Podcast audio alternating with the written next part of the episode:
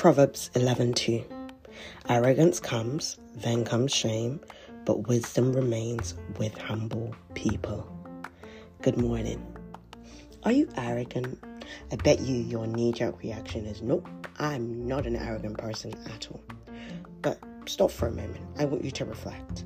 An arrogant person often exaggerates their own self worth or importance. Sometimes it's in an overbearing manner.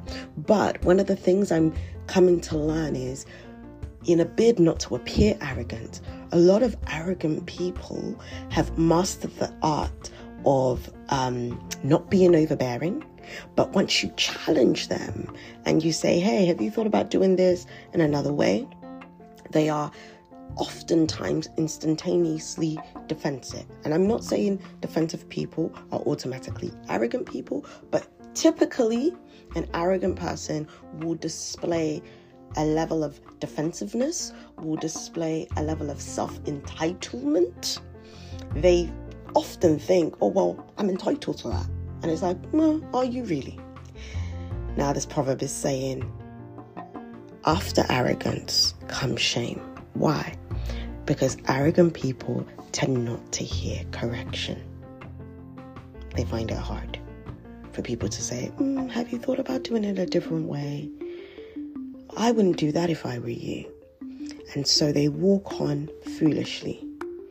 They walk on in their arrogance, in their I know what I'm doing, in their overbearing way, um, in in their kind of exaggerated way of self importance, and then they fall into a ditch. Then they engage shame. Hmm. I pray this morning that this will be none of us. And even if it were you yesterday, as you step into this new day, it will no longer be you, but rather you will be humble in your approach.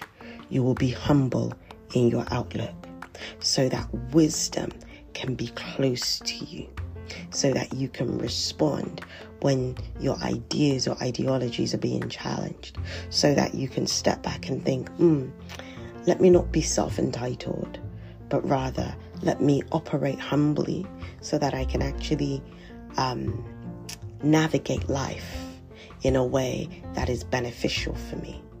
And so this morning, I pray over every single one of us that wisdom becomes our rea- wisdom becomes our reality as we operate with a humble mindset.